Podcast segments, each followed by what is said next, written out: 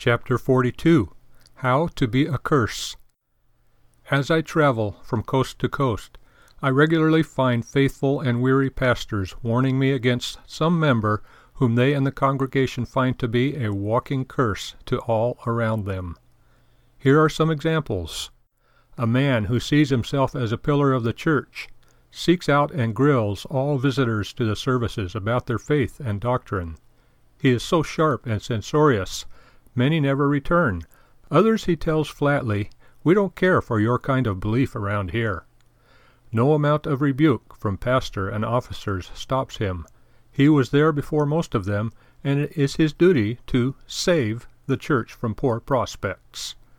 Another case. A woman has clobbered her pastors for thirty years with her love of religion. Is a man under discipline for adultery? Is a Sunday school teacher a man being discharged for a sexual advance to a young girl?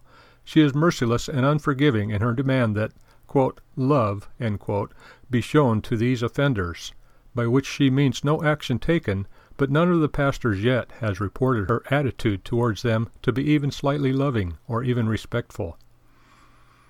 If you want to be a walking curse, be censorious. Maintain that you have a corner on the truth and then demand that your will be done.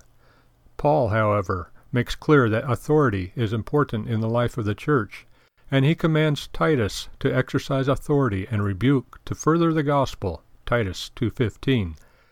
He then goes on to say to Titus, quote, Put them in mind to be subject to principalities and powers, to obey magistrates, to be ready to every good work. Titus 3:1. Where is your readiness? Is it in censorious speech and second guessing, or is it a readiness, quote, to every good work? End quote.